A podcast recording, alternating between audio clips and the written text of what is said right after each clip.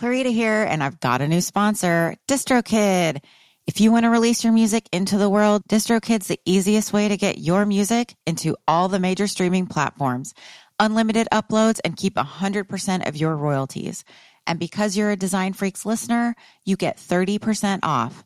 Go to distrokid.com slash VIP slash design freaks. DistroKid.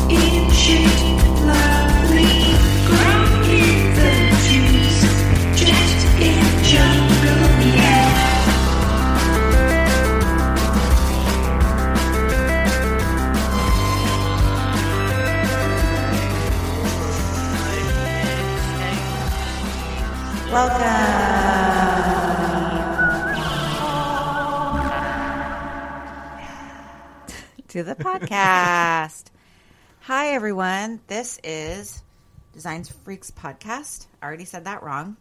Uh, welcome. New podcast. Who dis? um, we are a show about graphic arts and artists throughout music history. Um, please subscribe, rate, and review if you are enjoying it. And I'm enjoying it already. thank you, Bryan. Let's introduce Bryan. Hi. So you may know him from the band The Suspicions, from Dancer and Prancer, Seattle's own rock and roll Christmas band, or from Echoes Studios. Bryan Standridge. Hello.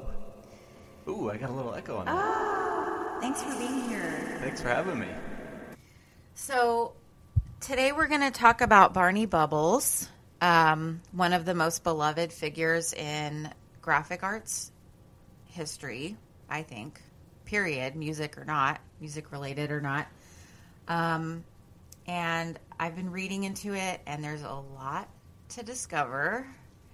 Uh, there's almost too much. You could almost do a whole podcast on Barney Bubbles. So, Was his actual last name Bubbles? It was not, and we will get into that.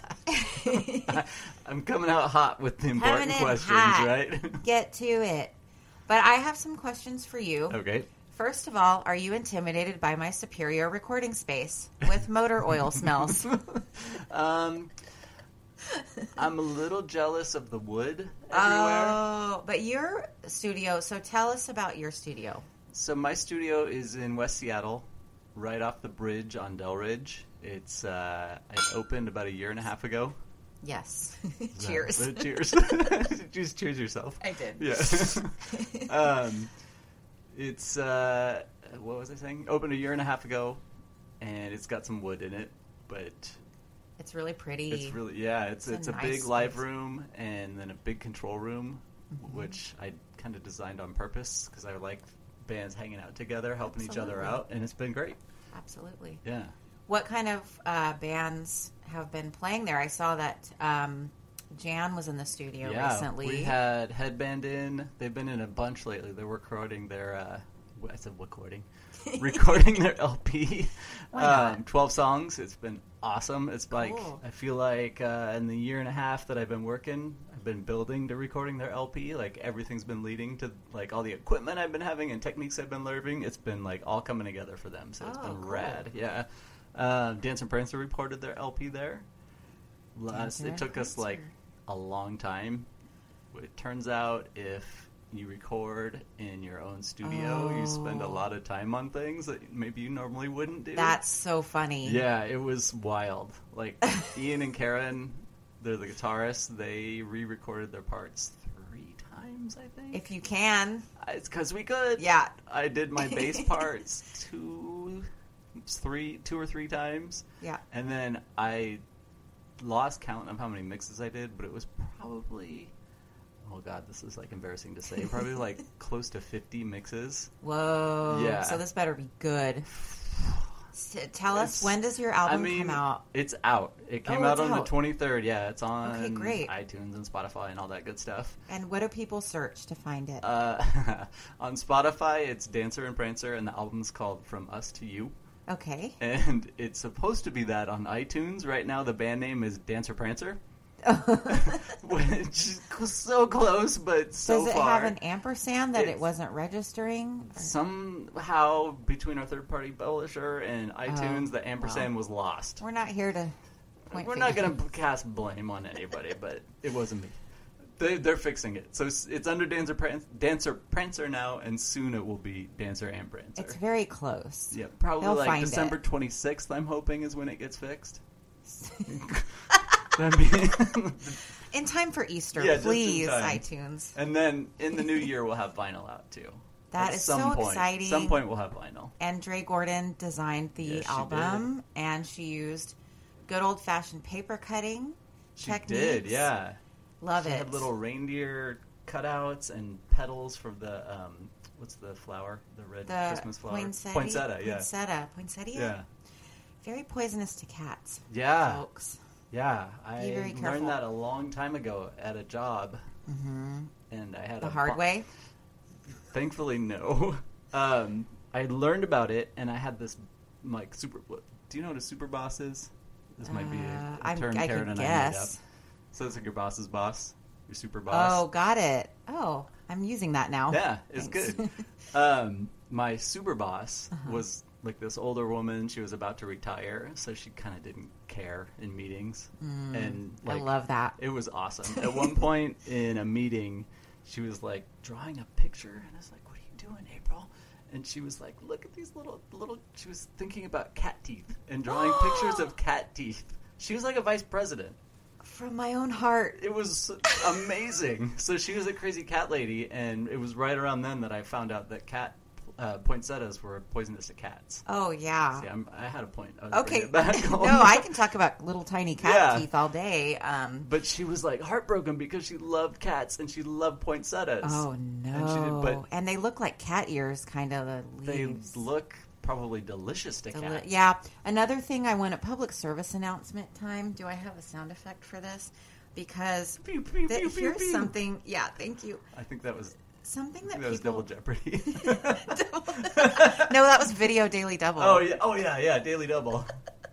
Uh, people don't Double know- Jeopardy is totally different than Daily What Double. is a daily double, Alex? Double Jeopardy is when you get charged for the same crime twice.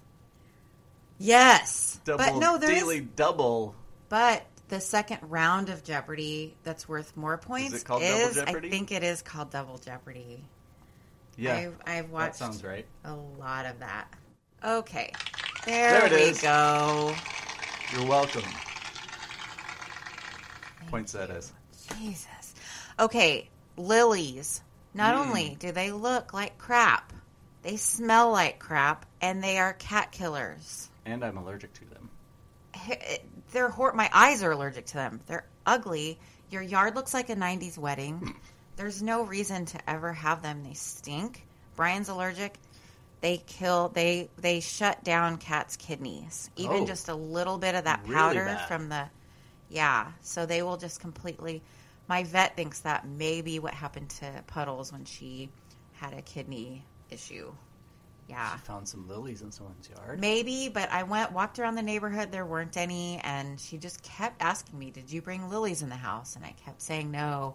She oh. was convinced, but the only way they can really tell is by autopsy. So Oh, mm, won't yeah. find out. No. Um, she pulled through, luckily. Yeah. Um, yeah, I remember that. It was a little dicey. but she had kidney failure pretty much. Um, and just so people know, I, I have, I almost want to put like a little passive aggressive note in people's garden. like a little, just do Just like a a little skull and crossbow. sign. Yeah. So speaking of Karen in the Mhm. band Dancer and Prancer, Mhm. um, I wanted to go back in time a little bit and talk about what order the suspicions happened in. Did you all meet in the band or? We it was so Karen and I met in college. Uh-huh. in San Francisco in Oh. 1995. We met Okay. in the dorms. Oh wow! Yeah. How did that? So you were just passing each other? Uh, we were like checking each other out from afar, and uh, one day I saw her get in the elevator, and I like sped up really quick and jumped in the elevator to be in there at the same time as her.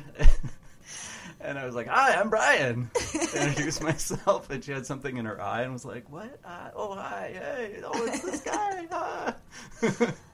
and that's so. It started like as a friendly friendship. we st- yeah we started out as friends but like we were checking each other out and then we started That's dating cute. like maybe a month and a half right before halloween And you all were both musicians. Did you know that We about were- i played a that was like we were like sophomores in college so we were pretty young Mm. we were mostly just in school at that point i had played guitar for a few years before that like in high school cheesy grunge bands and that kind of stuff um, and then after we graduated college we started playing music together in oakland in a band called the Mm.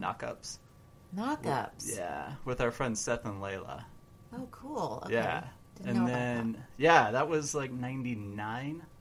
And then we moved to Seattle in 2000 Okay. and we were both wanted to join bands. And oh. I was in a different band. I played bass for a while and she was trying to get something going. She was playing with like Kimberly and some other people. Okay. And I pretty sure they were called the Suspicions at one point. So we did that or she did that. I was doing my other band and then we both decided we wanted to play like this we wanted to be in a band together. So we mm-hmm. started the Suspicions, and then we found Nick, and he was our drummer. And how many albums, or did you all we have? did one LP and three singles. I have one of your singles, the black and white stripes. yeah, And the... yeah, the stripy T-shirt. It's a it- photo. Yeah, it's a yeah. photocopy, and it's Yeah, a sticker that's supposed to look like a button on the shirt. Is Yes. that the concept? That was Karen's design. That Oh, was I love one. it. Yeah, Wow. So we, did will... that, and sorry, I- Oh, go ahead.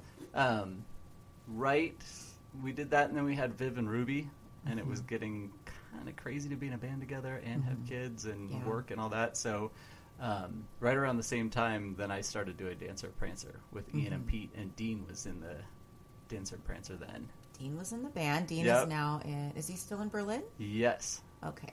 And then after Dean moved to Berlin a few years ago, that's when Karen joined Dancer and Prancer. Now we get to play music together. Again. Awesome. It's awesome. Is yeah. it fun? It is, and it makes so like a, my big conflict with Dancer and Prancer was like it was so fun, and we were like a party band, and everybody Yeah. loved coming to see us in December, but I was gone all the time, Ugh. and I was missing Karen and the girls during the holiday season when like the holidays That you want to be together with your family. Family time. Yeah. So then when she joined, it was like awesome, and now the girls are older, so they get to come to a lot of the shows. That They- makes the most sense. yeah, it's great. They came. So we had our first show last weekend at Oh, Enchant Safeco. Christmas. Yeah, and Viv and Ruby got to come with us to Oh Safeco.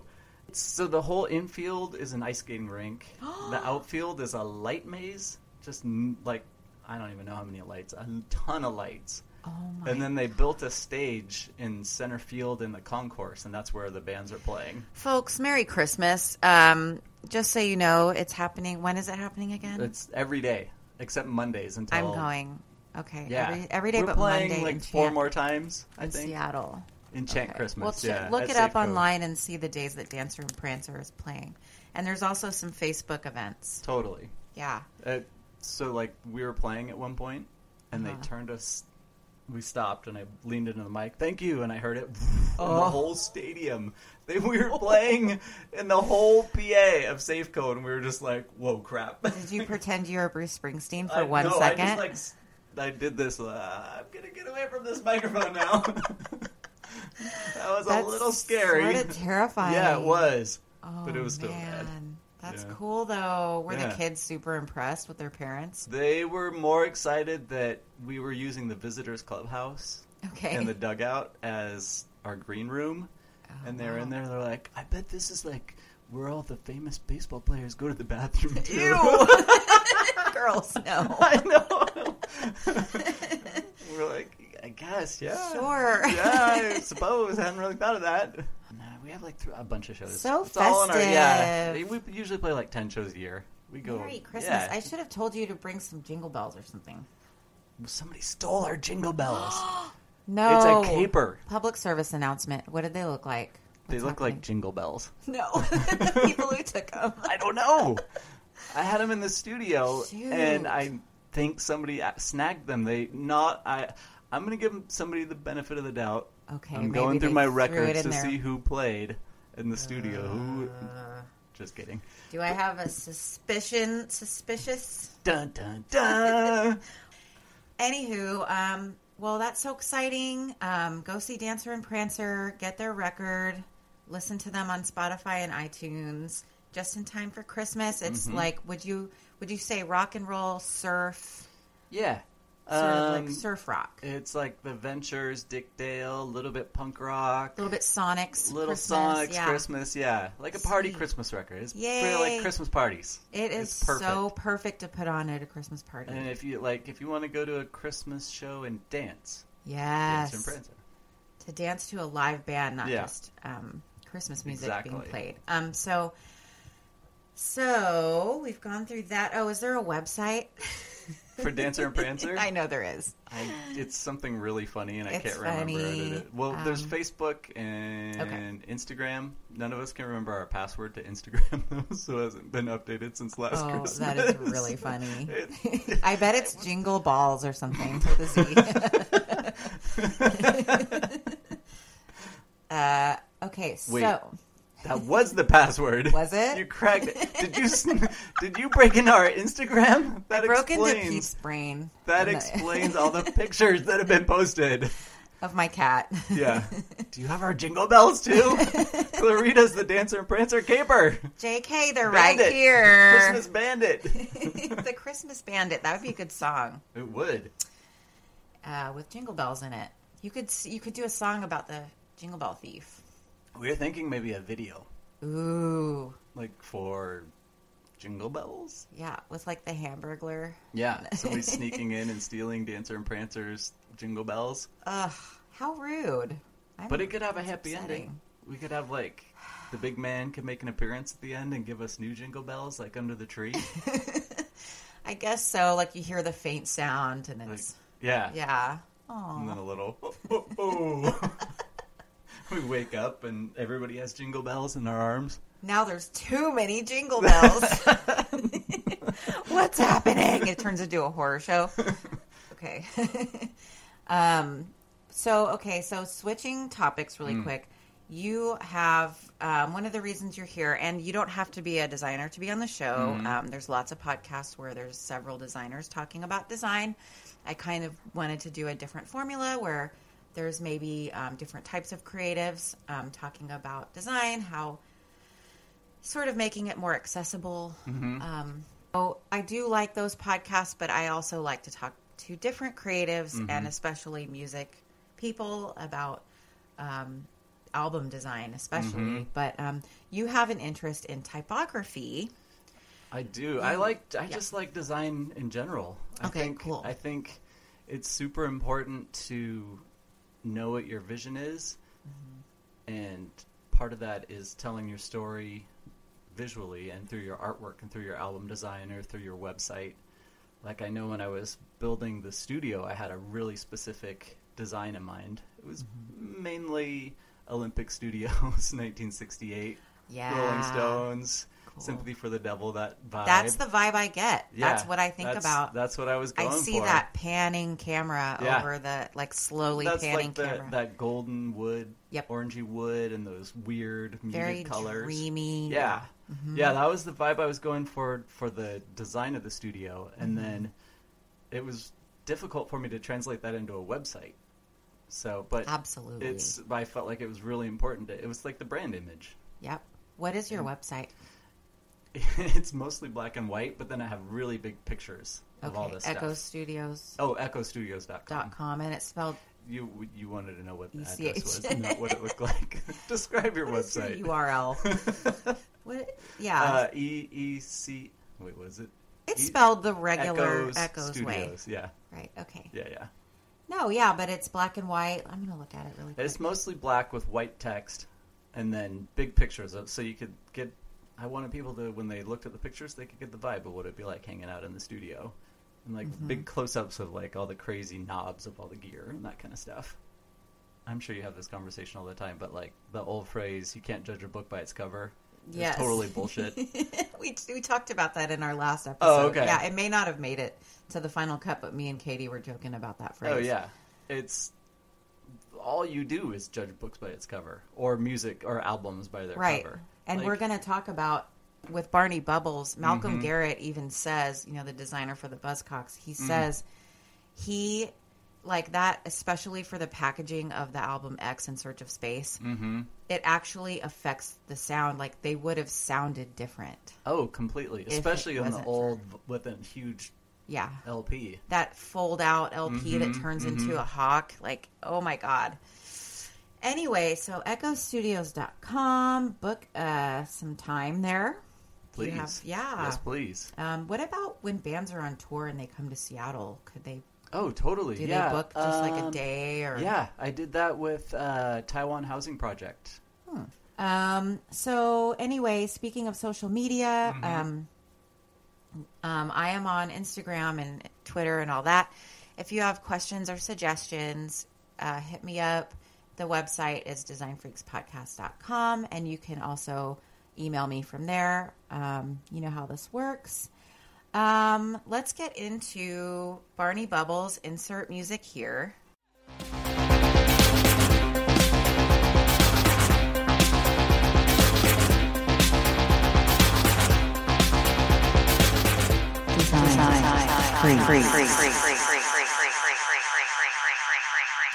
The uh, Oh No No's music Oh, nice. to get you ready for Nice. the main story.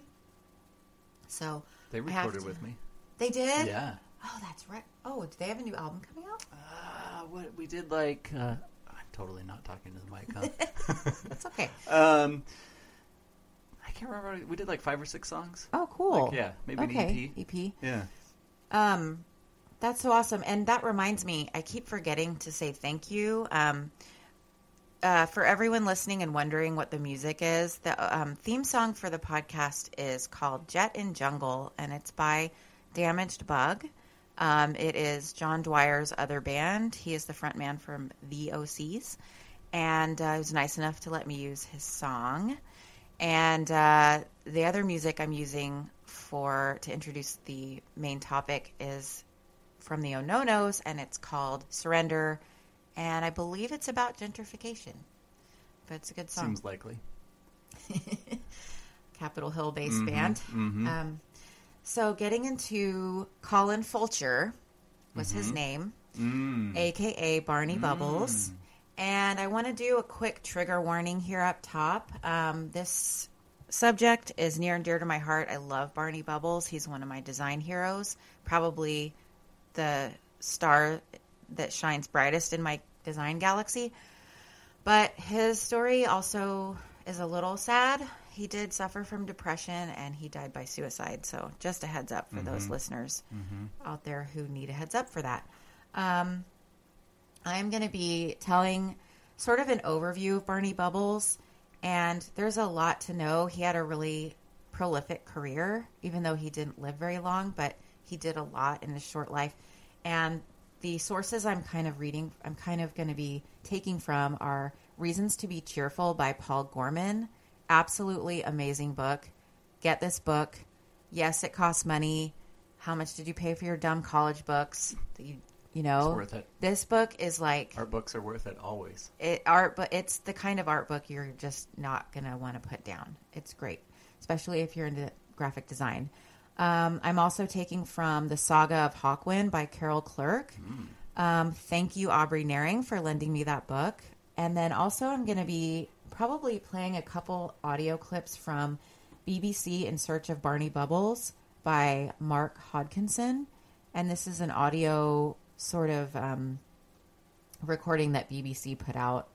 And I think it was like, I think it was a few years ago. And the description is he goes in search of the truth about one of the most influential and enigmatic graphic designers, Barney Bubbles, who changed the way record sleeves looked, which I think it's a little bit more than that. So, first of all, getting into this book, I'll let you look at it. I'm going Okay. to hand Brian the Reasons to Be Cheerful.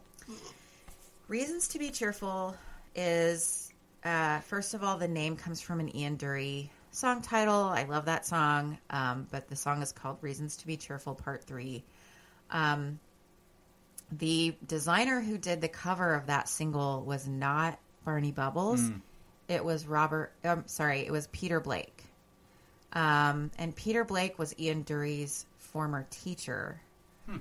And he said, he said Barney Bubbles was so good he could never com- have competed with him. Um, Paul Gorman does acknowledge that the title of the book is a reference to something that Bubbles didn't design. And then I also want to start with this quote from Barney Bubbles. Uh, all it is is rock and roll, and it's no big shakes. But at the same time, I think commercial design is the highest art form. Like that. That was from his famous or infamous interview with The Face in 1981, which was just a couple years before his death. Um, so let's go back to the beginning. You'll know it's time to turn the page. uh, so, 1942, it's. Uh, what day, day was he born? I, oh, I forgot to. Oh, July. I don't know his birthday. Um, so he was born in Whitton, Middlesex, which is now part of London. He was born. He was actually delivered during an air raid, Cool. and he soon fell victim to whooping cough. The, it, there was an epidemic happening, and the lasting effect of that was his growth was restricted. So he was a little bit shrimpy. He was kind of a smaller dude. Definitely not going to be an athlete.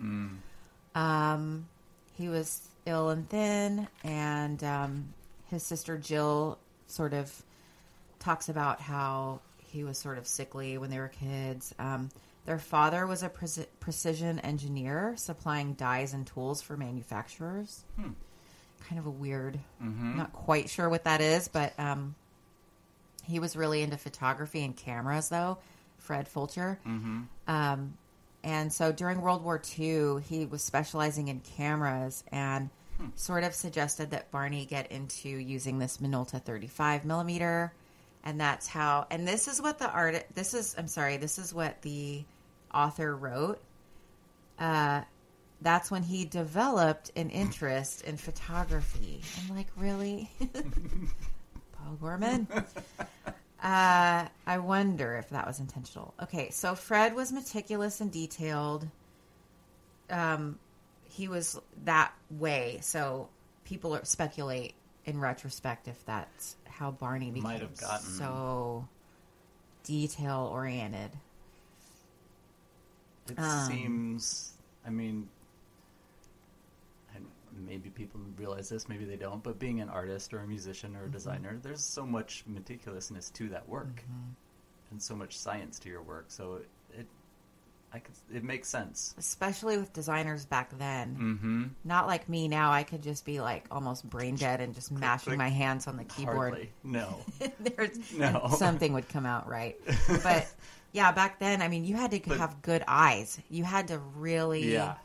And really working care. with their hands a lot, Right, manipulating everything and exactly. precision engineering. It was. It was very engineer-like, Right. And um, his sister goes on to say he was very clever, very brilliant. Um, he was likable, generous, trusting, and he could, but he could be really secretive. Now, there's a lot of parts of Barney that are contradictory. He's easygoing, but he could snap sometimes Mm-hmm. and really stick up for himself and kind of go over the top. Mm. And I feel like I can relate to that. Not everyone is like one way. Mm-hmm. For you sure. know, I can even get completely taken advantage of and then all of a sudden freak out. I, me too. know? And just- yeah. All of a sudden, of a you're, like, you're like, no oh, more, wait. please. Yeah, no, your boyfriend can't live here for free.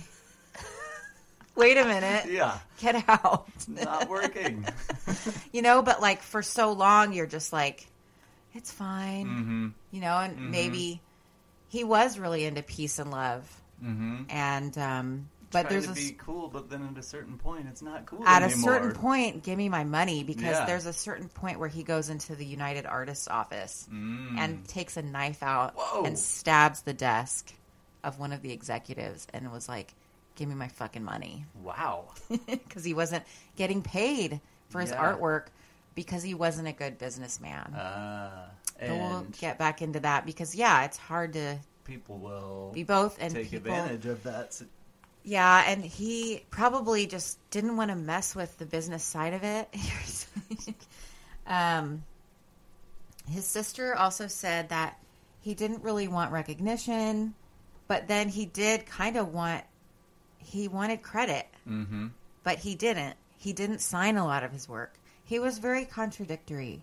Um, he became oh he started building scale models he started getting into architecture books and thinking about space and spatial relationships um, he made a scale model of an ancient egyptian temple and uh, he had a lo- lifelong fascination with egyptology with its codes and symbols Mm-hmm. and you can see a lot of those codes and symbols in his work, especially the page that has the bookmark there. And we'll talk about that more in a little Oh, bit, yeah. but it's sort of like a weird board game type of thing where he just put every symbol known to man.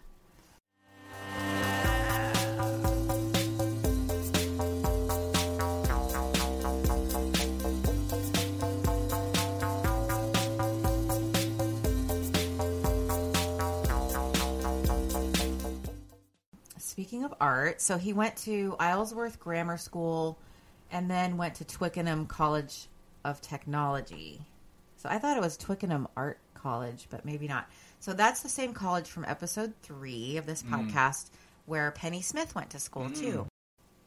How old are they when they start art college in England? Is Uh, it like our college or is it younger? Do you know? I'm not sure. Talk. Uh, like the- write an email. What? When do Dear England. University, dear Mr. Echo. oh, we forgot to talk about your Halloween costumes. oh yeah, Oh, jeez. maybe That's later. We can work it in later. Okay, we'll work Yeah. it in later. Um, because it's like they have the tracks. Or I don't know if they still do. They like I always read books about like '60s producers and musicians and stuff from England. Yeah. and they all talk about like at a certain point they were either going to go to art school or different colleges, but it always seems like they're pretty young when they get stuck on this path. Oh, I thought it was just uni, like it was like our Like university, 17, like college. Yeah, Okay, but maybe I'm not sure how they're K through it's like O twelve levels and like you have to pass certain tests to keep moving on to. to join the military for a minute. You Yeah, to- I don't. know, You have to do all. I don't know. Yeah. Somebody write to me. I'm too lazy to Google it. Let's okay. say 17. he was 17, years old. 17 sounds good. He was young. I mean, What um, year was it when he went to art school? This was, jeez, what jeez. We could work backwards. I'm 'cause we know sure I, I will come upon it. I think it was the early. It was like 1960, oh, pretty early. 60s. Yeah, Born in 43. yeah. There we 43, 17. 17. Maths. Math. Maths. Something like you're like, no, just figure it out. I don't know ish. Um, so back at the art college, uh, his work was so unusual, the teachers didn't know what direction to encourage him to go into. So, and the dad and the teachers encouraged him to go into window dressing. So that was um, like department stores? department store window dressing. Um, but he also uh, he had a multidisciplinary education that included training in cardboard design. Very cool. Display and packaging. mm-hmm. All of these great for record uh, it's like design. everything was leading to that. Everything was know it. leading him, and he it expanded his mind doing the window dressing because it gave him that sense of spatial relationship. Mhm. So he wasn't just an album designer, but we'll get into that. He did a lot of stuff. Um, It's rad because if you think of a window, it's totally just like an LP. It's just kind of like a- little a square unfold or an unfolded gatefold. Like Yeah. you could make Oh, a yeah, whole little totally. diorama out of that. Yeah. It's a big diorama. It goes on and on about what his classmates think. Please get this book. There's so much information. There's no way I could like go over it all.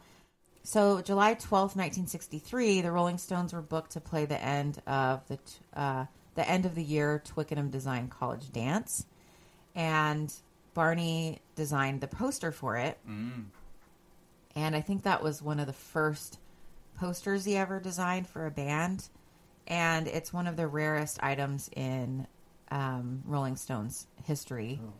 Um, You knew who else was born during a bombing raid?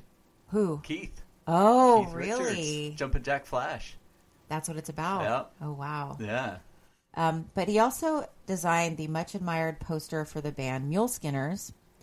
And that was Ian McLagan's first band. He was in the Small Faces. Mm. yeah. And, yeah, and then they turned into the The Faces. faces yeah. with Rod. in the 70s. Well, I, I don't know them that well. I only know that one song where he says, Your name is Rita. Oh, stay with me. Yeah, stay with me. Yeah. Yeah. Because perfume, perfume smelling sweeter. Smelling sweeter. Did it work? Nope. Perfume smells sweeter. That was, Crazy. Whoa, what? Was that an octave? Um, I don't know. It says. Hi, I'm Rod Stewart. Stay with me.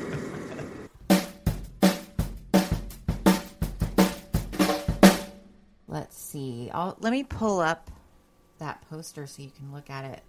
It's it's pretty simple. Um, it's a photo of a guy and his T-shirt has the information on it. Oh, I like that.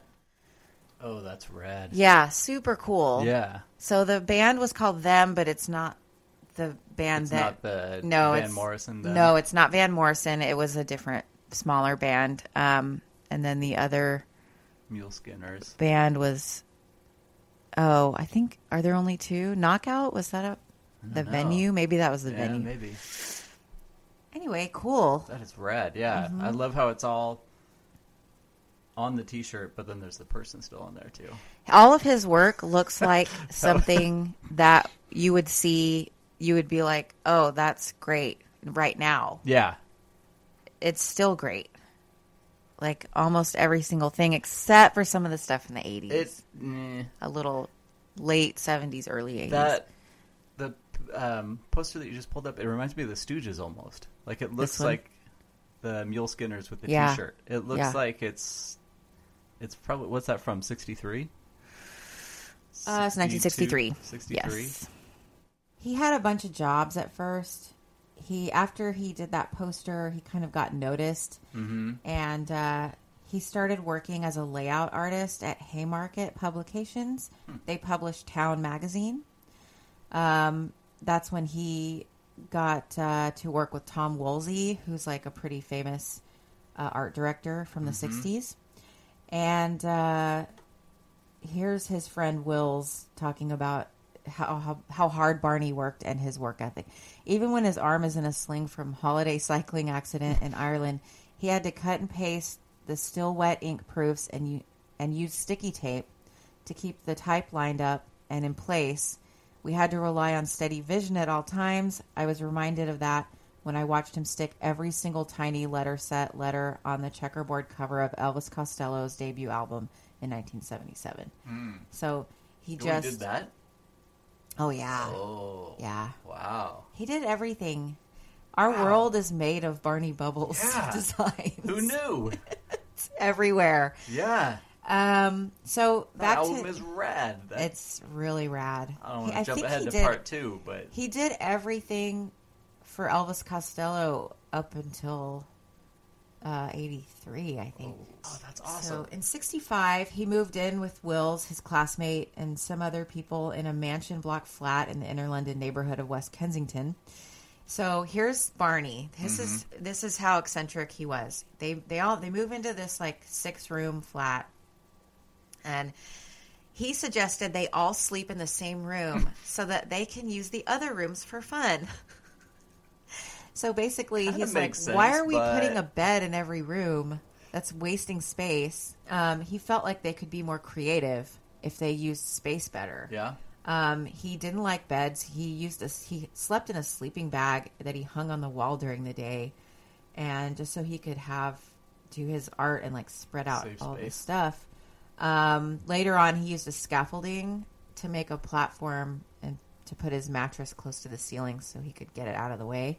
Goes on and on about his classmates. Roy Burge was um, one of his mates that was, they were sort of like this clique that was really tight and they kind of did all these different creative projects together. He had nicknames for everybody. Did you ever live with a ton of people like that?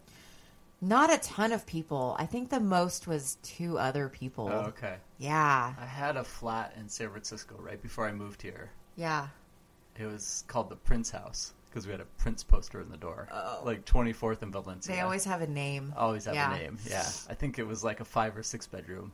We each had our ima- own rooms. Can you imagine living, sleeping in the That's that's room? where I was going. But or also, it's such a thing in your like early twenties. Yeah. Could you imagine doing that now? Oh God, That'd be insane. no, never. I can barely live with myself. um, yeah, just a, everything was for art, though. It That's was like, awesome. Like every second of every waking moment was just for art. Um, so the first, so he starts working. He has this job working for a really square kind of designer, Michael Tucker and Associates in London, and he described it as very Swiss, very hard, unjustified, very gray. He taught me everything about typography. So he learned a lot, but that wasn't his style. You know, I it mean, was his learning the rules to break the rules phase a exactly. little bit. You have to learn yeah. that stuff. Mhm. Um, you got to learn. You got to break the grid, but Mhm. you know there needs to be a grid. Um, between 1965 and 1966, he organized these crazy parties, happenings. I'm making air quotes um, under the name A1 Good Guys with a Z, and that became kind of his little art collective. Um, he started it with two of his Twickenham Art College buddies, Dave Wills and Roy Burge.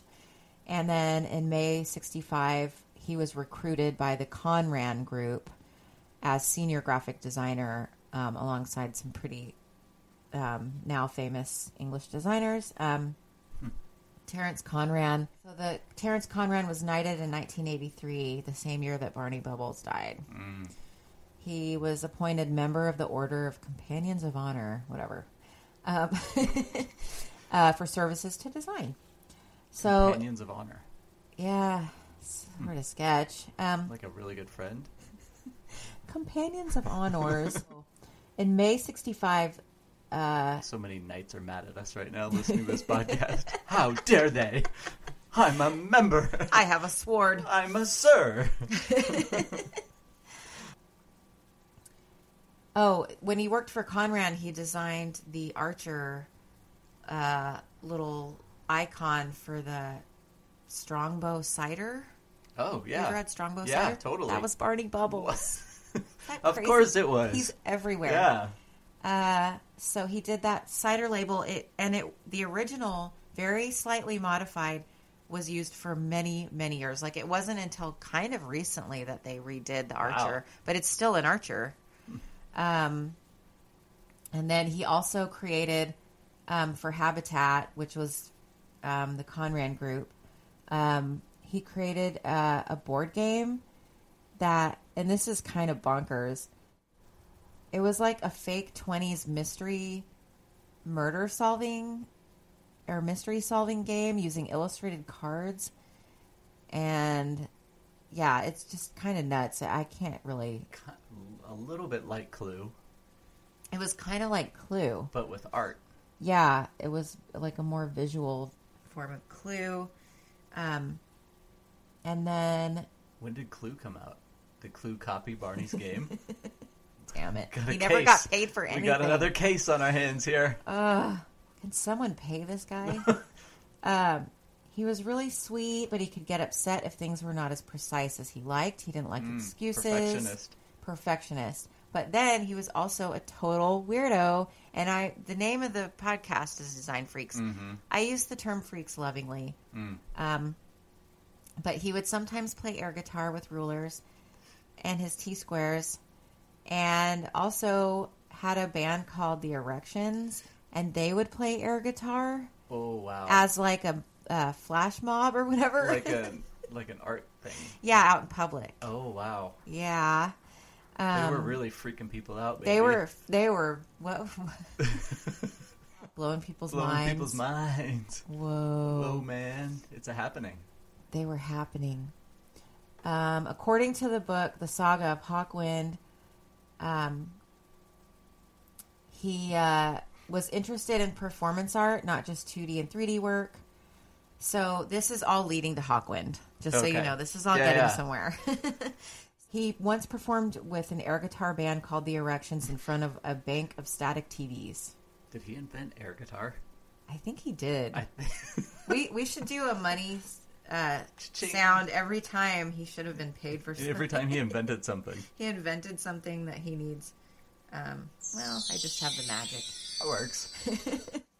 That was like magic sound is kind of like when you check your bank account at midnight when you're out and you got paid. Yes, that's me this Friday. I know. Wait a minute. Like, we can't leave yet. I haven't gotten paid. I can't pay my bill until midnight. We have to have another round. And then, woo! Let's go get hot dogs. I thought you were going to say, "Let's go get high." Uh, that works. So, um, so he bought a bunch of projectors. So he wanted to start doing weirder and weirder stuff. So he bought a bunch of projectors, and um, he started creating the bubble effect by mixing um, like food coloring with oil, and then sandwiching it between two kind of glass slides. He invented it. Are you? Can what? we do the? Cha-ching. oh my god! There you go. Hello, Barney invented it. Are you serious? Hi, Barney invented that too. He invented gel art for rock and roll I'm not shows. sure if he was the first one, but he was the first He one did to it. pro, to project it.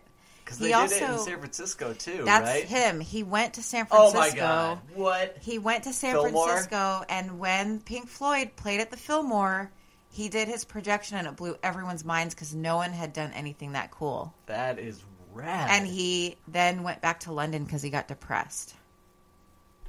So, you're welcome, San Francisco.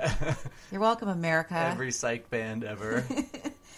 Yeah, so that's when he started to do that, and then when the the lights heated the mixture, um, he it created the bubble effect, Yeah. and that's eventually how he got his name, Barney Bubbles. ah, Um, but he also had other nicknames. but it's cooler first. than Fulcher too. his first nickname was Maximilian, and then it was like Where'd Barney come from? Barnbuckle or something. Uh, it came from the other Barnbuckle name. I Oh, can't okay. remember, but he Barnbuckle shortened it Bubbles. to Barney. Have you been Um, to a show with the the gel light? yeah, Aubrey's done it. Oh, okay. Yeah. Yeah, I, yeah. and he's done it at parties. Yeah. Which is, It's- I think, even better because it's a smaller space, so you can like light up a like, whole uh, room. It's you're like in it, right in it more. Exactly. It's it's a little overdone at this point, but it's still pretty rad. It's never not cool. It's still cool. yeah, it doesn't ever look bad. I mean, I I don't mind it. Doesn't matter how many times you do it. Um, so at first, people in San Francisco, the clubs didn't like it. It's kind of a fire hazard. Well, no, they just were like, "What is this?" Just- Uh, and then um, they didn't think it was necessary, but the people liked it, and so then pretty soon they were spending every Saturday night projecting at psychedelic clubs such as the UFO in Middle Earth. Uh huh. Um, then they got a Super 8 camera, Oh. so then they started projecting that footage, mixing And in footage, bubble. mixing that over the bubbles Ooh, yeah. um, using movie classics with Lon Chaney, mixing those in, creating multimedia visuals, and then by the second second week, the projections were called the Barney Bubbles Light Show. wow. even though by he the was- second week, Yeah, so people were already so like, they they kind of people liked it. a "This is the bit. best thing we've ever People seen." kind of liked it. They liked it. Um, He's Mr. Serendipity so far. it's insane. Everything he touches go, turns to gold. Pretty much. His second poster got him hired at a job. It's kind of it's one of those frustrating stories where you're like, really? You brought your tape to Rodney on the ROQ and then he played it on the radio Yeah. two seconds later. Yeah. What? It's one of those things. Yeah. Like, like the Johnny Cash movie.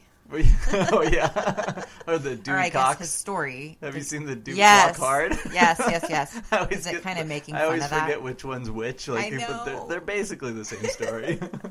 Yeah, so he kind of, but he was also so good at everything. He was setting the standard on so Yeah. many things, like especially with album design. mm-hmm. He was the best at the time, so people had to keep up with him. Hmm. He did get every job he I mean people wanted to work with him. I'm going to keep going in order though real quick. So he there's a strong contrast between his work and recreational life though. So his Okay. his recreational life is bonkers where he's doing all this crazy creative stuff. But then So he's doing more. So he's doing this professional stuff. He's that's still uber creative and groundbreaking, but he's doing stuff for fun on the side. he's doing stuff for fun on the side and he's still still freelancing for, you know, and, and working doing regular graphic design. Um so that's a big contrast. Um, He worked for uh, Oz magazine, and um, the editor Richard, or the founder, Oh. founder editor Richard I, Neville, I was backwards. I get it. Graphic design in the day, bubble show at night. Bubbles, yeah, The bubbles were his side side job for fun. yeah, Yeah, so- yeah, yeah. yeah, Sorry, Yeah. No, no, Um, I got it. So, one of the things he did was he wanted to bring his freakier style into the the workplace. So he Hmm. offers to do extra for free. So he's he's working for um, Oz magazine, and they he o- um, he offered to conceive a design and deliver four poster sections for the magazine for the next issue for free. Um, and the guy Richard Neville, this is an interview, um, says yes, and it was published, but something happened. Um, not all four of them got published, but this is the um, thing that I bookmark, and they're um, based on four Buddhist or the three Buddhist precepts. Yes, that one was existence is unhappiness. So um, the Buddhist precepts are one, existence is unhappiness. Two, happiness is caused by desire or craving. Three, desire can be destroyed.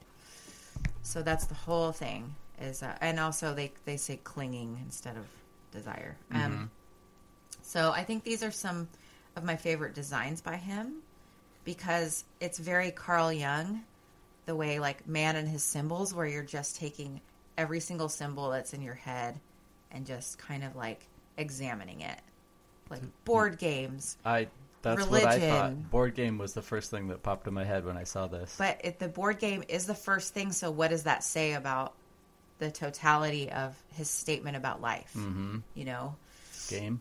Yeah, and um, astrology stuff, Mm-hmm. Eastern religions, uh, codes, stuff from you know, Like looks like old medicine bottles, uh huh. little eight cherubs. Look, um, this. Hopefully, I'll have this up on our Instagram, but it's hard to post because it's so big. This is like little details too that would get There's lost. tiny It's- details, so look How big this- was this in It was a fold out, so um, I think it was just Like a a two page magazine fold, fold out. out, Yeah. yeah. Um, so there was one on that. So that was one. There was one on the other side, and then one more that I think they ended up putting an ad on the other side. So there only ended up being three. Mm. Um, so very cool. It's yeah. So just look up Barney Bubbles. Existence is unhappiness. Um, beautifully realized geometric puzzle. Uh, Laurel and Hardy, Elvis, Chuck Berry, uh, tons of weird pop culture references. Charlie Um, Chaplin, Yep, John Wayne, maybe cowboy. pretty much everything. Yeah. Um, and so in 1969, he took the lease I on. bet Sergeant Pepper's. Sorry to interrupt. That's okay. I bet Sergeant Pepper's. Yep, Mm, that reminds me of. Because when did that come out? Sixty-seven. Yeah. So in early 1969, um, he took a lease on a three-story building at 307 Portobello Road in Notting Hill Gate. Is that driving you crazy? Uh-uh. Okay. Um, in West London, he converted the ground floor space into a graphic art studio, which he named Teenburger Designs. so the name Teenburger was sort of like an FU, like a middle finger to what was commercially viable at the time. He was kind of like making fun of the industry a little bit. Hmm. That's what I read. I don't know. I've also read contradictory things. Hmm. Um, so that was at Portobello. It became like this huge hangout studio. Mm-hmm. Members of Hawkwind would hang out, and that's where he met Nik Turner, I think, or the Friends magazine office. I can't remember which one. Like, I just want to make some sort of a map so that I can wrap my head around his life. Um, maybe I will. Maybe I'll design it. Um, so That'll look really good on Instagram too. It could be the cover photo thing. of this episode. and then I'll make fabric and make a dress. Um, so members of Hawkwind would hang out there. So Lemmy was that old? Yeah. So there's kind of a crazy family tree of stuff that happens with Friends magazine, the Portobello space, and um, Teenburger. So a lot of people sort of meet each other, but it's this group of people. So it's Nik Turner from Hawkwind and Barney and a few other core people. Um, Friends Magazine is where he, Barney worked with um, Pennie Smith from the last Okay. episode, who was the photographer for The Clash. And um, they collaborated on some stuff. There were a lot of great photographers, both at Friends Magazine and NME. Which is everything okay? Oh yeah. Uh, okay. I was trying to adjust it and not make noise. Oh, you can it. make noise. It's Yeah. fine. So yeah, so there were a bunch of photographers, writers, and artist, and one of the writers was Bob Calvert, who ended up joining Hawkwind. He was like so good at writing song lyrics that um, he ended up becoming a vocalist. But something that Calvert and um, Barney Bubbles had in common, they both had really bad depression. Um, but they were sort of like soulmates, and Barney and Nik were sort of like soulmates too. Nik Turner. A lot of people, when I listen to interviews, um, I, a lot of people consider him their soulmate. A lot of people connected that deeply with him. Wow. He was just that kind of person that was like magical Yeah. and they this one woman his um, assistant cried in the interview and said she missed him desperately and it's been 30 years Wow. on the interview like it's that kind of impact um, i want to play a little bit of this audio that i have 726 nik turner talks about sleeping in barney's cupboard I met Barney, I told him about the band and I invited him to come to a gig. Um, and then I told him I didn't have anywhere to live, and he said, "Oh, you can come and sleep on my floor," which I did, and I ended up sleeping in his cupboard for some time. You know, that was very nice. And Barney thought the um, the whole thing was wonderful. Then he's, you know, became involved with um, design for the band. You know, through me, I guess. I asked him if he'd design a poster for us. he's still at Teenburger and he is working on Friends as well. And it's, or actually, no, I think Friends disbanded because his business partners disappeared. I can't find a clear Oh, story. Oh, I saw that. Yeah. Yeah, he it was they both like ghosted him. Weird. Yeah. They invented ghosting. Cha-ching. Bring. Damn it. Um, so so then Teenburger comes along and he designs a record sleeve for Dr. Z called Three Parts to My Soul. It's pretty it's not my favorite, but he does use the intricate sleeve design and fold out and all that. Um, co- noted for its complex and colorful fold out sleeve. Then at Friends, he gained the reputation of becoming a genius and setting new standards. Um, and then from from Friends, he took two writers from the magazine and a lighting psychedelic lighting designer named Jonathan Sp- Smeaton, who became Liquid Len. that became his name. They would eventually all team up with and join Hawkwind. So Barney was an official member of. So Barney was a, way? member of Hawkwind because not only did he design for them visually, but he also choreographed Hmm. things. He um, would paint all of their instruments and their cabinets.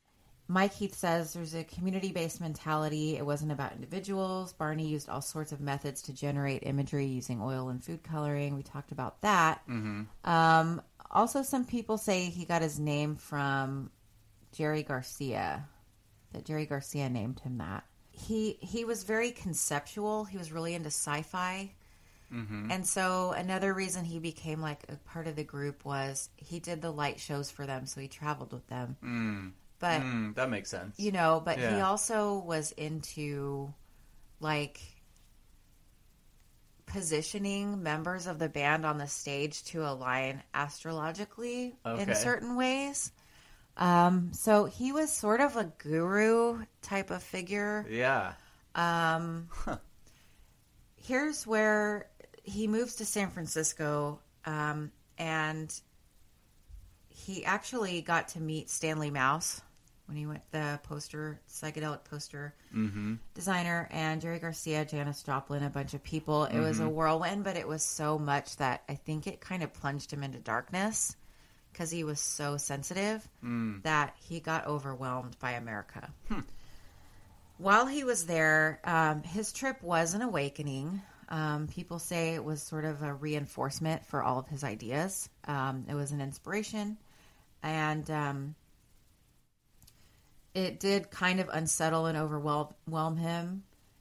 Um, re- he he did have to come back to London though. Yeah. Um, I wonder if it was one of those things, you know, like when you're really stoked about everything you're doing. Yeah. And then you go somewhere and people are doing really awesome stuff too. And Mm-hmm. then it's like you're super excited about it, but it also kind of makes you bummed out. it's in a almost weird way. too much of a good thing, like Yeah. yourself right into Haight-Ashbury. and Yeah. like When you were already super visual and you're like, groundbreaking. no, I want to be the one weird guy. Yeah. yeah. Like, whoa! I bet he just. I bet it was just like too much. Yeah. That's probably it too seems much like- for a lot of people. I know. Yeah. God, no kidding. It sounds like he was very well received. Mm. Uh, what do I want to say? Received, Mm. well received.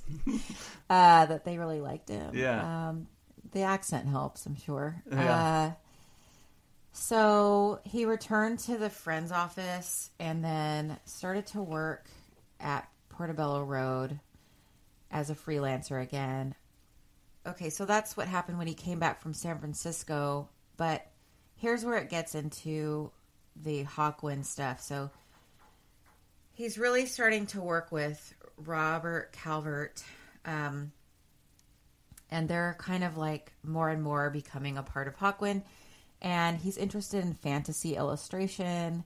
And uh, he kind of wants to go whole hog and he wants to create a whole visual identity for Hawkwind.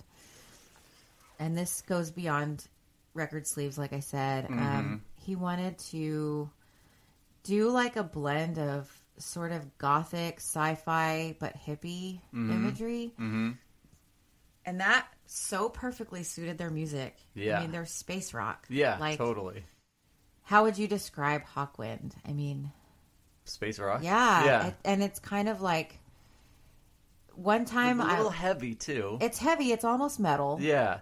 Uh, It's borderline. I mean, I, I recommend listening to any song on the X in Search of Space album on your bike, riding as fast as you can down a hill.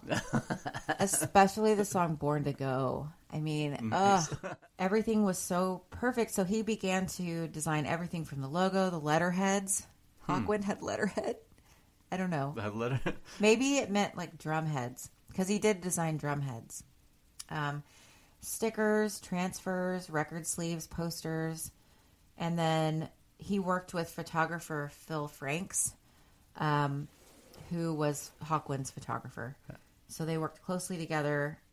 From Paul Gorman's author's notes and Reasons to Be Cheerful, at the time, he was interested in Hawkwind uh, because their music was trance-like, but it also was accompanied by this visual arsenal, like extending from elaborately uh, designed packaging, you know, stickers, posters, badges, all that stuff.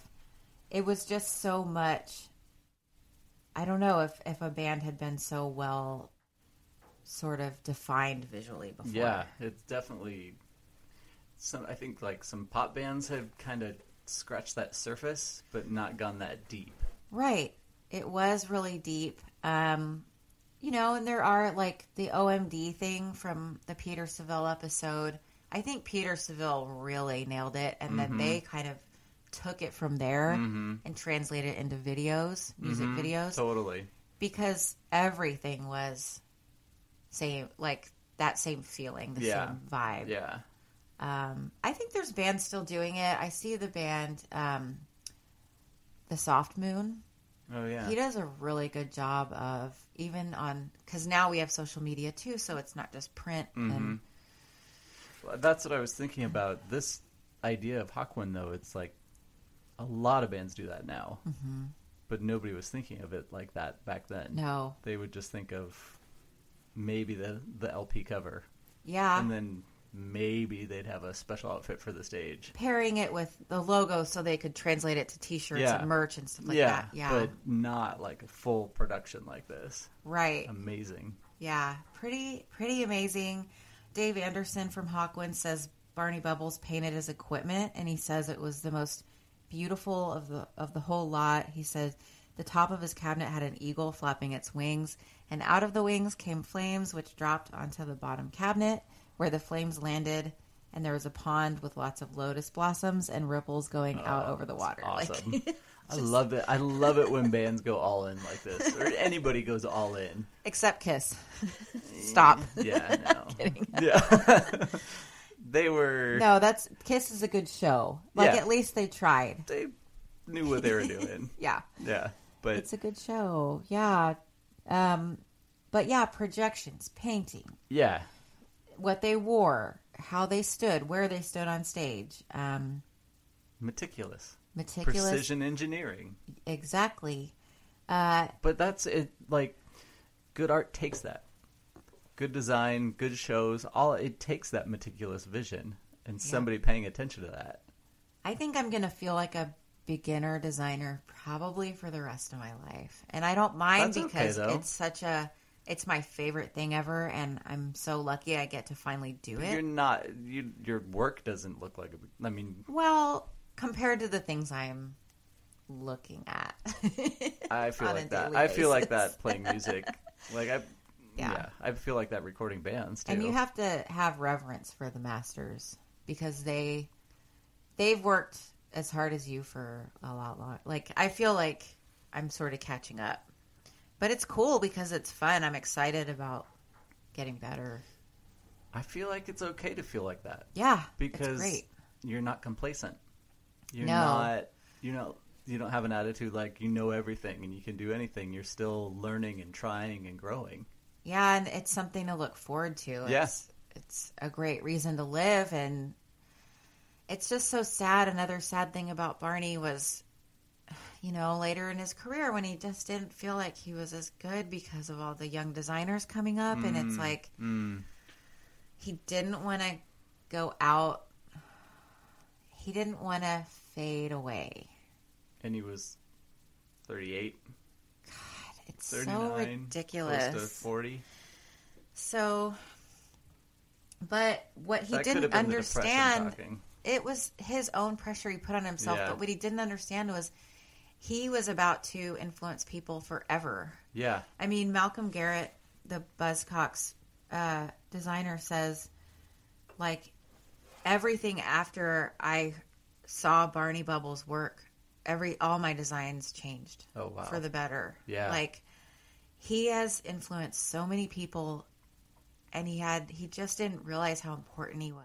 The way that Barney Bubbles worked with Hawkwind influenced the way he wanted to create like a whole unified picture for the Buzzcocks, not just an album. mm-hmm. He that's he was aspiring to do that for them. What Barney did for um, Hawkwind.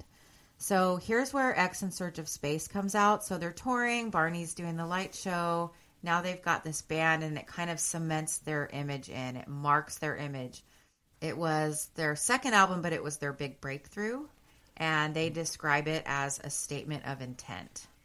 I'm pretty So- sure it was recorded at Olympic Studios. Really? I think so. I think I saw that in one of the things I looked up. So I have it. Ooh. I have the cover here just so we can look at the front, and then it unfolded, and the whole unfolded part. Yeah, you have it right have it there. right- Yeah. Anyway, when So he it showed unfolds, that, it almost looks like a almost like an eagle. Or uh, It's a oh, hawk, wait. yeah.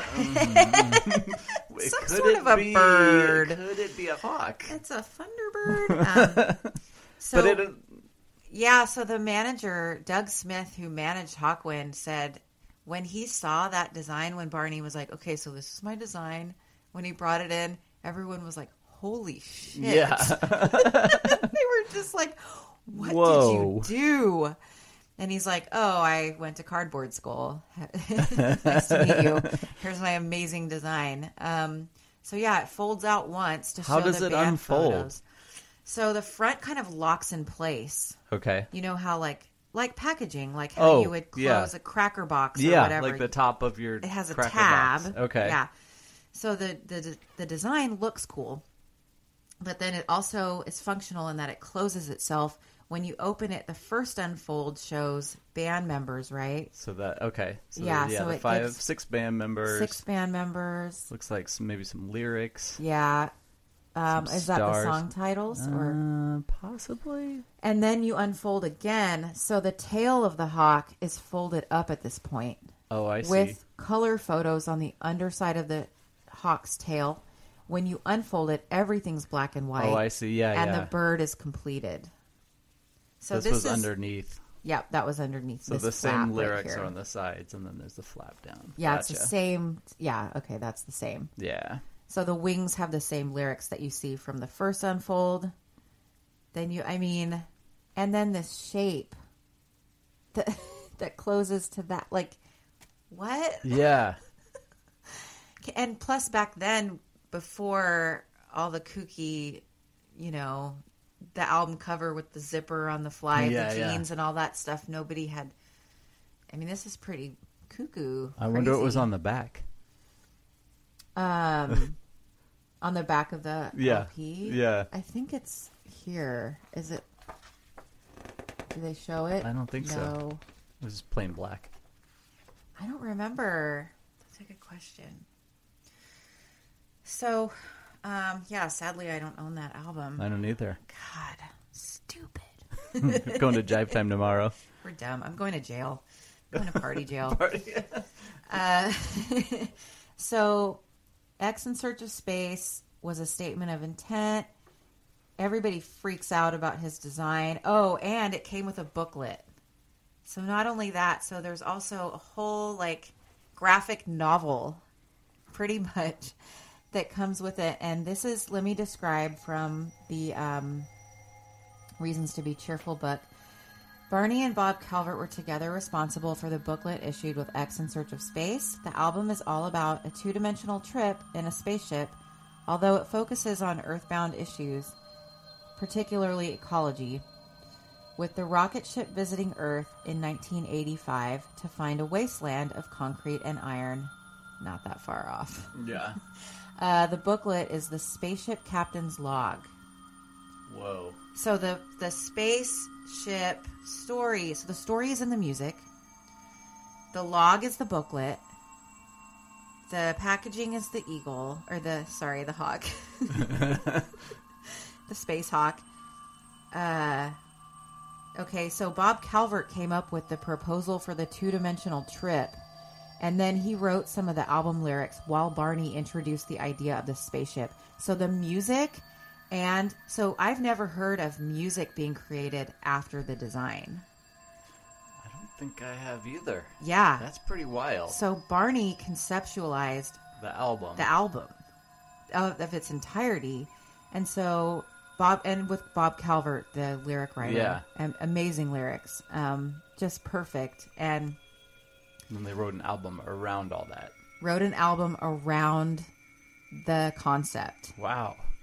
Uh, and then Calvert wrote the words for the log, and Barney designed an illustrated booklet, and it's what gave the band their direction. And this is from Nik Turner, the bandmate, who's pretty much admitting that that's what shaped the record.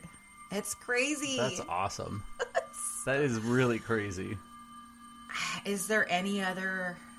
Who else could be like? I mean, he must have been like a guru figure Yeah. to them. Like he had a vision, man. He was on a vision quest. Um. So the only Liquid thing I can think of that's like even close is maybe Ziggy. Like Yeah. Bowie and Ziggy. Oh yeah, sure. The same era too.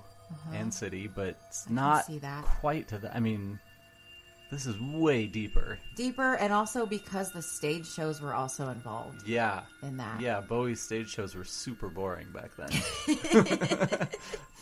Anyway, so let me get into the Lemmy part because it's pretty funny. Uh, so Dave Anderson had left the band because he kept getting in a fight with the keyboardist, and his last name was Dik Mik. Real mature.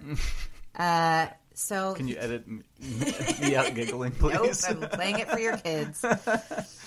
Uh, so everyone in the band was on speed pretty Mm-hmm. much, and there were fights, as will happen. Uh, Mm-hmm. Everyone's on drugs and acid, and you know tensions are high, and and you're touring, Mm-hmm. and um, so much time together in little tiny spaces. exactly, and there's different personalities, egos, confined spaces, and Mm-hmm. There's Dave, a lot of them. Yeah, there were, but there were also the peacekeepers. Like Nik Turner was like the Mister Rogers of Hawkwind. he was like peace and love everybody. He pretty much sounded like he didn't really get in fights with people. Um, there may be disagreements, but anyway, so there were physical fights though, and Oh. yeah, so Dave Anderson got in fights with that keyboardist, and the keyboardist had this friend that was always hanging around, and that was Ian Kilmister, aka Lemmy. Okay, so did you know where Lemmy's name came from? No. okay, Kilmister because or Lemmy. uh, so after Dave Anderson left, his bass guitar was picked up by a good friend of Dik Mik, known as Ian Kilmister, known as Lemmy, due to his familiar desperate cry of "Lemmy a quid till Friday." what? So this whole time, his name is Lend Me. Lend me. Lend me five me. bucks. Lemmy a quid. Oh my god, I love it. He's been lend me this whole time. So I think somebody in Rush has a nickname like that too. what are the dudes' names in Uh, Rush? yeah, that Geddy Lee. Getty. His Is name is Getty- Gary, but he's it- Canadian. It's like a Canadian accent. Getty. His name's Gary. yeah, What? but it's Canadian accent to, But do to people Getty. spell it Getty? I don't know. Ugh. Lend me five bucks and I'll tell you. Let me. Let me a Getty. Let me a Oh Getty. my God, spaghetti. I wish I could forgetty.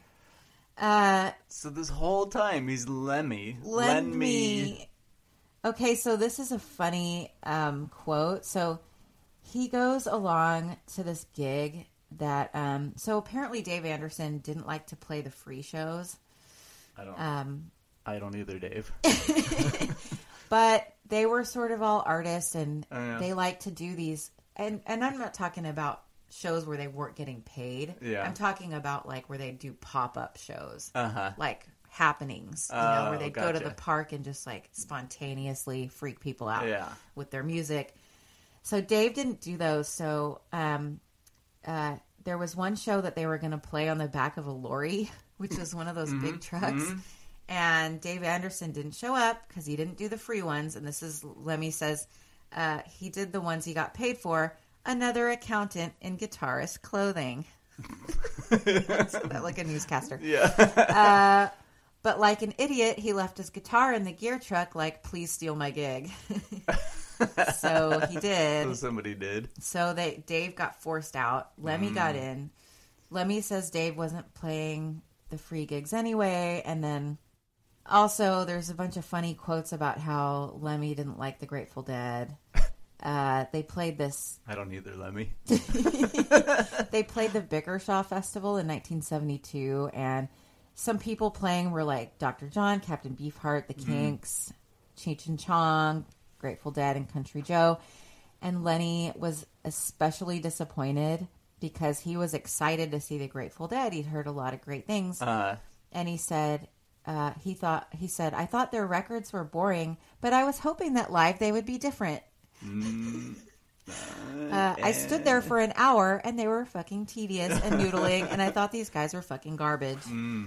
Every time I make him a newscaster, because I'm not going to try to do the Scottish Lemmy accent. It's yeah. too hard. No. Um, so Nik Turner talks about, and Nik Turner loves him. They were soulmates, and he talks about how Barney was more than a designer, and his influence influence extended into costumes, lights, effects, film choreography, concepts, and even titles.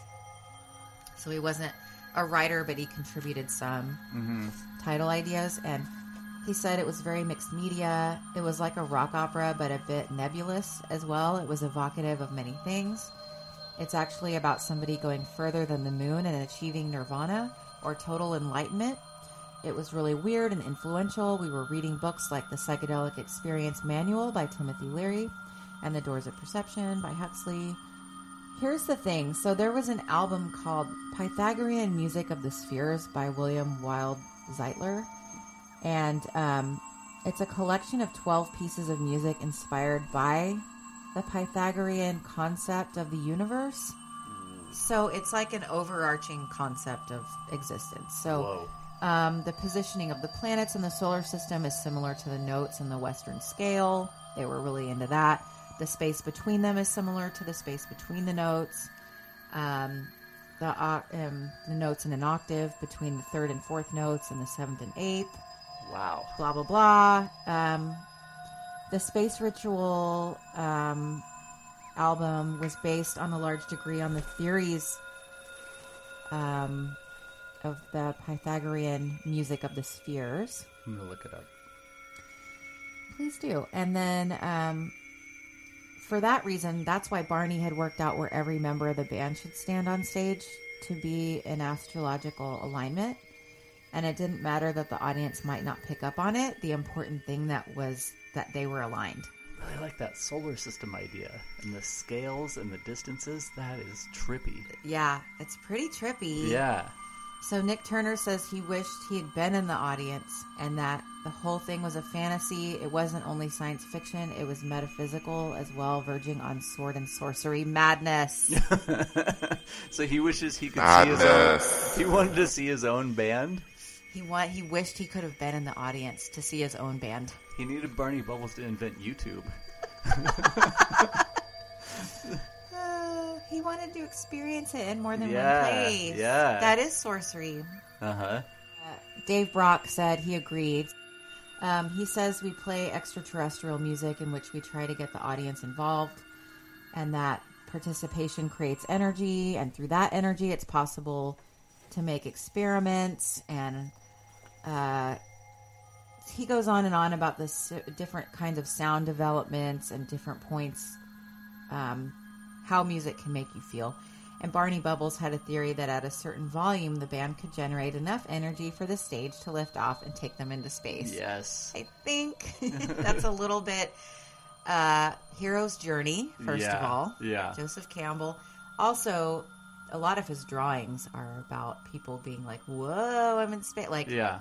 I'm lifted up. Ethereal. I just want to read a little bit about what Nik Turner. He talks about his motivation for joining the band and said that um, What did That- Nik Turner play? Sorry to interrupt. the saxophone, and he Ah. actually um, he got kicked out twice because he kept playing over people's vocals. Typical Lemmy got. Lemmy would get so pissed, um, but then also Lemmy got kicked out. Uh-huh. Um, in the end, he was like stumbling into the drum kit and like unplugging people and Lemmy was. Oh yeah, and like you know, being Lemmy. Yeah. Um, and then started a band, Motorhead, which means I didn't know that before I started doing this research. It means a speed freak, Oh, it does. like Motor Mouth, but Motorhead. Yeah. Yeah. And you know what show Motorhead was on? What? Young Ones. Well, Young Ones. I did it. I know I because. I love that episode. Wasn't Yeah. that the sick episode? Where everyone's sick? Possible. I get them all mixed up. I never remember which one's which. So your family. Hmm. I love. Okay, so we've, we've done it twice, actually. Okay, but this one was so good. Your hair looked like. okay, so his whole family. You have it's you and Karen, Yep. Viv and Rube, Two daughters, t- eight and ten now. and it, did it all start because her name's Vivian? Yeah. Okay, Yeah. so one year they stick stars on her forehead. She was six months old. That's right. It was her first Halloween. She had no say in what she could wear, and I can't remember. I'm who came up with the idea.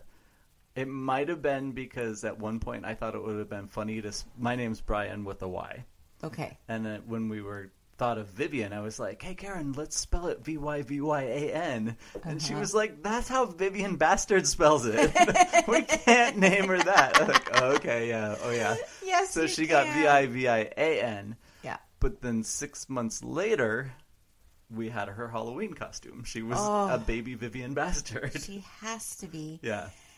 And I love the addition of Mike. Yeah. So fast forward 10 years. Right. Somebody at a dinner joking, we were talking about Halloween, and somebody said, let's be the young ones again. And we were like, now we have Mike. Yeah. and Mike. Ruby's the shortest, so she had to be Mike.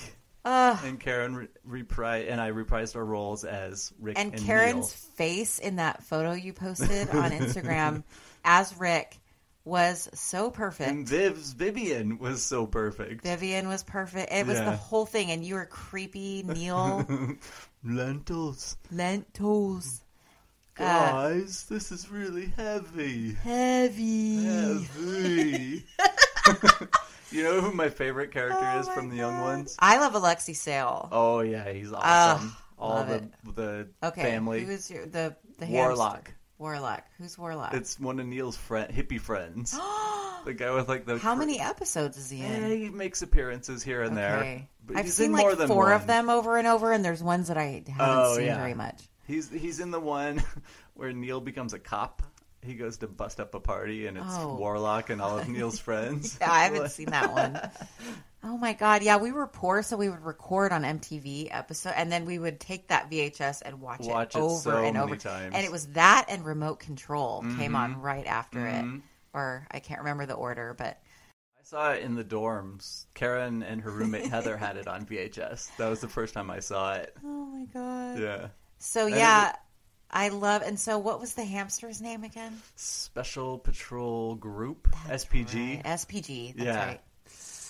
Have you seen the one where it eats all the? Is it the first one ever where it eats all the lentils Oh yes. and The then like yes. farts and flies around the room? I love the one where Neil gets buried in the garden. yeah. where Rick hits him on the head with the shovel, Yeah. and the garden gnome is like, "You just killed a hippie." Guys, so what did you guys do on Halloween night? Did you go trick or treating? Um, we the girls went with their friends first year, and we stayed home. How home. did they explain themselves to ten year olds?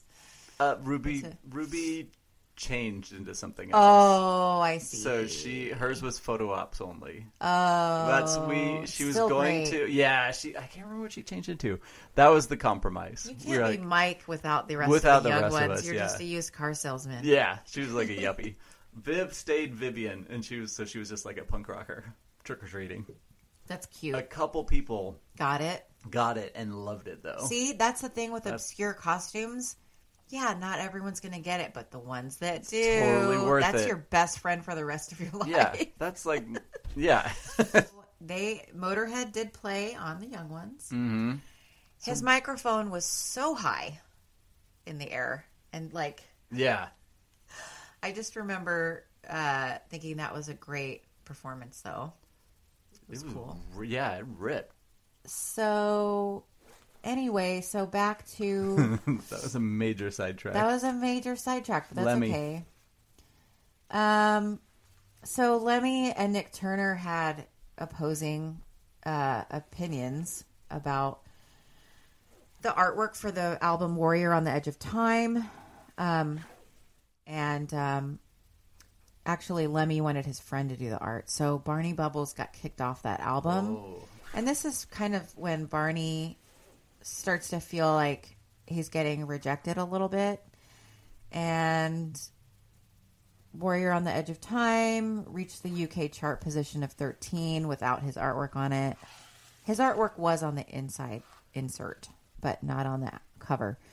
Um, It was like the first time he'd been rejected then. I think. Well, of. I think so. I yeah. I don't know for sure, but And he um, kind of probably felt really emotionally invested in this situation. yeah, because it's his band, His pretty vision. much. Yeah, and uh, but uh, shortly after that, Lemmy was busted, and then he was sacked from Hawkwind. Mm.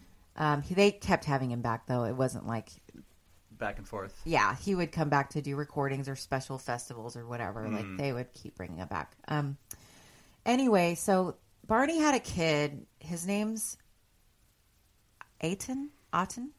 A T. His name is spelled A T E N. And I think in the the BBC recording that I listened to, they said Aten. Um, and so her name was Gianna Skinner, and it was his former partner. And when they when they first got together, she was 18, he was 26, and then um, they lived together at the Portobello Road, kind of like commune, Mm-hmm. and it was all love and peace, and everything was great, and they had a kid, um, but there was a lot of separation. So but also she says she remembers him saying there's going to be a band practicing in the basement and she was very she was a lot younger than them so she would sneak down and listen to them and they were older and she felt out of her depth but um she was like very excited about hawkwind being Uh. there um so Aten was born in 1972 and um everything was wonderful they decided to live in devon and but Barney was always working in London, so they were down in the middle of nowhere, um, and Barney was in the city working, and they never really got to see each other. Um, but he was working really hard. She said, like, "Hey, if you have no intention of coming back here, we're just going to come back to London." So they did, but so they still didn't see each other. So she eventually met and married another man. Barney was very upset about it, but he got over it um, over time. And he actually ended up having other girlfriends. And uh, so then Gianna and the child moved to Ireland. Uh, so Bubbles left Hawkwind around the same time as Nik Turner, apparently in solidarity with because he got kicked out. Nik Turner got kicked out. Um, but Nik and Barney kept doing commission work together.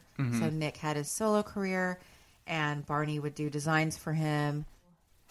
Kind of goes into here about how he was responsible for Stiff Records logo, bunch of record label logos, and then um, another notable project he did, which was unusual, was for Ian Dury and the Blockheads Do It Yourself LP, um, which was like a billion kinds of wallpaper.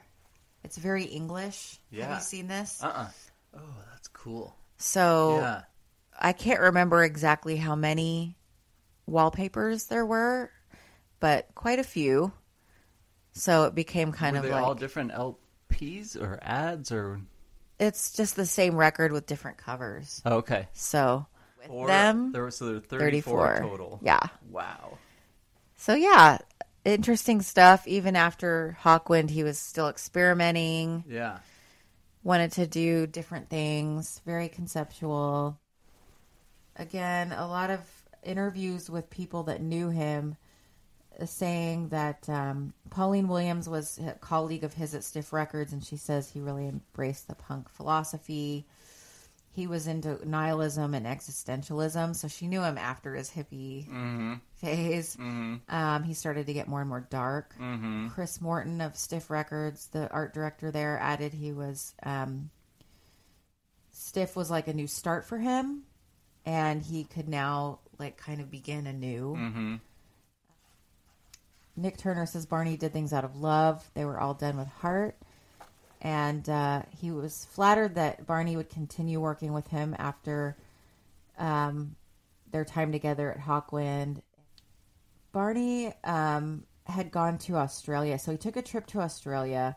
He got really depressed there. He'd done what they call a, as a walkabout. Oh yeah. Um, Go and out in the the middle of nowhere. God, can you imagine? No. That's dangerous for Yeah. someone with depression. Yeah. Oh, okay. So he got back. He was already depressed when he got back. Then Nik invites him to come. Well, why don't you come hang out with us? Because by by then Nik was in Hawkwind again for the Okay. second time, and he invited Barney to come hang out and actually help produce their new album or their new EP or something. Mm-hmm. And so Barney called up to get actually to ask for help with the fare to get there. Um, it was something like that or to to ask something specific about getting there and um, dave brock answered the phone and was like what well we don't know anything about you coming Ooh. and pretty much set him off Yeah. on a downward spiral and dave was like i wouldn't have said we don't want you here but i probably was like what and didn't think anything of Mm. Yeah, it yeah. um, but according to barney's girlfriend dave said something like we don't want you here we don't we don't want you to do that we don't want you involved in it Oy. which is harsh. Yeah. Um, and then Dave Brock says he doesn't remember it, but then he also says, yeah, Nik was always inviting people. Hmm. Like he was the there were always hangers on because Nik was always like the nice hippie guy who was like, yeah, you guys can come stay with us, you know. and then there's all these Come weirdos. on tour with us. Yeah, you can ride along with us in the bus. Right. Yeah. Oh, you need to get to the city. We're going there. Blah Yeah. blah blah. Next thing you know, you've got twelve. Warlock and Neil. you've got you've got some crusty jugglers ab- aboard your your spaceship. Um, so from the book, so they released that EP, and then right then they found out that Barney Bubbles had died by suicide on November fourteenth. I'm not really going to go into the details of how he died. Um, it's easily you can easily find that, but his assistant found him I guess he said that um, she had been doling out. So he had gone to the doctor and gotten medication, and she was keeping his pills at her house up the road and would give him the pills for the day. She saw him every day and then would go back home, and she didn't want to leave him with all the pills because he was in a pretty bad way. That's why he went to the doctor. So actually he had gotten a hold of something though. He took pills. He also used a bag on his head. There's other stuff I'm not going to talk about, but um, um, people kind of talked about how it was accumulation of a lot of things. Um, he also had problems with taxes. He wasn't good at money. He was very busy. Had a lot of work. He'd become like the it person Yeah. for design. I mean, even though More he than was once. he felt like he was on the decline, but hope I don't think anyone else did.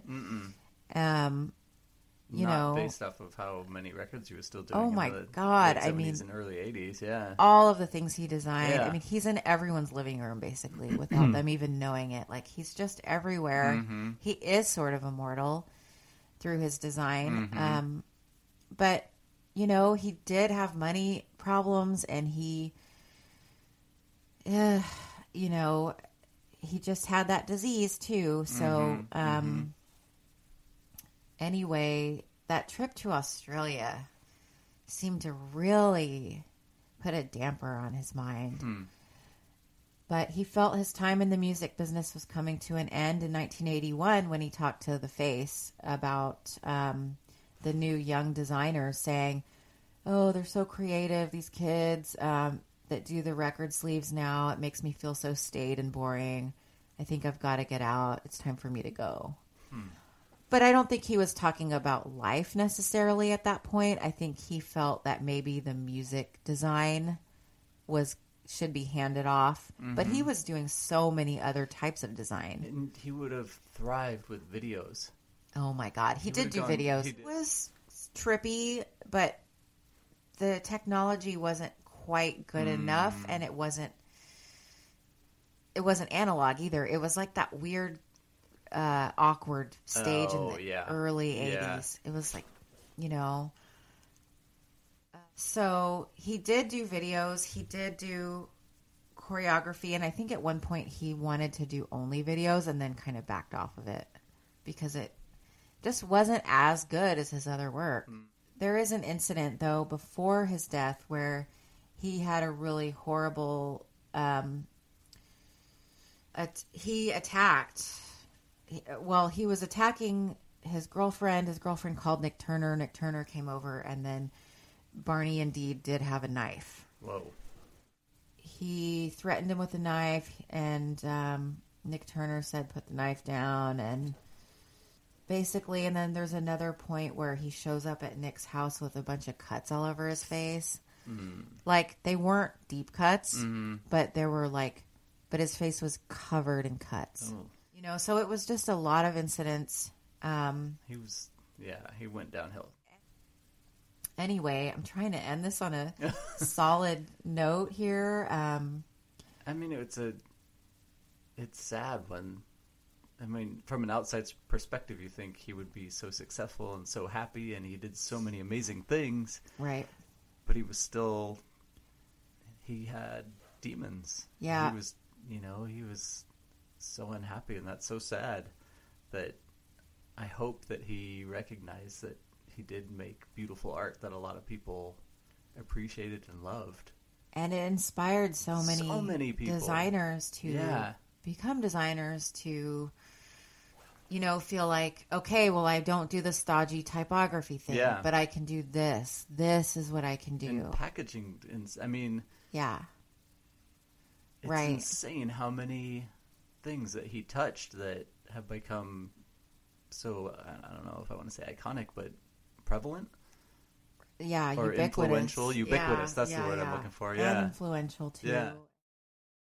Then um, he lost all of his money. Also, another thing that really bothered him was that he did get screwed over so much. Yeah, And um, that's the thing, like, you know, I think designers get taken for granted a little bit.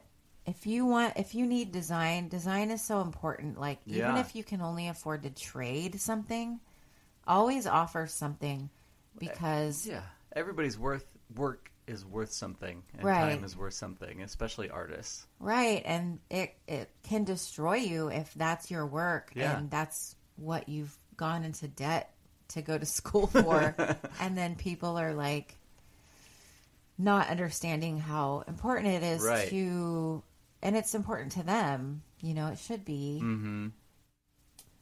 having leapfrogged with ease as trailblazing enhancer of visual identity of space rock, pub rock, and punk rock by the late 70s, Bubbles was investigating private interest in concrete poetry, expressionist cinema, Dada, and deconstruct, neoconstructivism, mm-hmm. Mm-hmm. and the Bauhaus, and mm-hmm. serving up the resultant potpourri to the mass audience via million sellers such as Ian Dury and the Blockheads' smash single "Hit Me with Your Rhythm Stick," and then uh, all the copies of New Musical Express sold Oh, every week. Yeah, too. So with, not- lo- with the logo. yeah. So anyway, geez, that was a lot, and it's just scratched the surface. Yeah, and we I didn't also even touch the new wave punk rock. no, there. I mean, there's going to be many probably Barney Yeah. Bubbles episodes. Um, as long as I do this, probably always do something about Barney here and there. Um, but yeah, that was heavy, Yeah, heavy. Um, was that Neil? Yeah, it was trying. Yeah, you do it. You do it. Heavy. that wasn't very good because I'm trying to laugh. I'm laughing at the same time. But yeah, I mean, his work is just it's important, and um, we'll get we'll get into the other stuff later. Uh, what do I want to say? I want to say thank you for listening, and go out look at uh, Barney Bubbles' work. Yeah, you've probably seen it and you don't even realize it. You probably own records. I didn't know how many things that I owned of his or have seen of his until you It's told me his name. Yeah, Check out this book by Paul Gorman. Uh, Reasons to be cheerful. Has a big pink hand on the cover. It's awesome. That's right. It was from a Nick Lowe single. Mm. And, you know, if you're not familiar with Stiff Records or Hawkwind, look it up. Uh, ride your bike. Uh, thanks, everybody. Thanks, Eric. Hey, thanks, Bryan. Thanks for having me. This was super fun. thanks, everybody. Bye. Bye. Bye.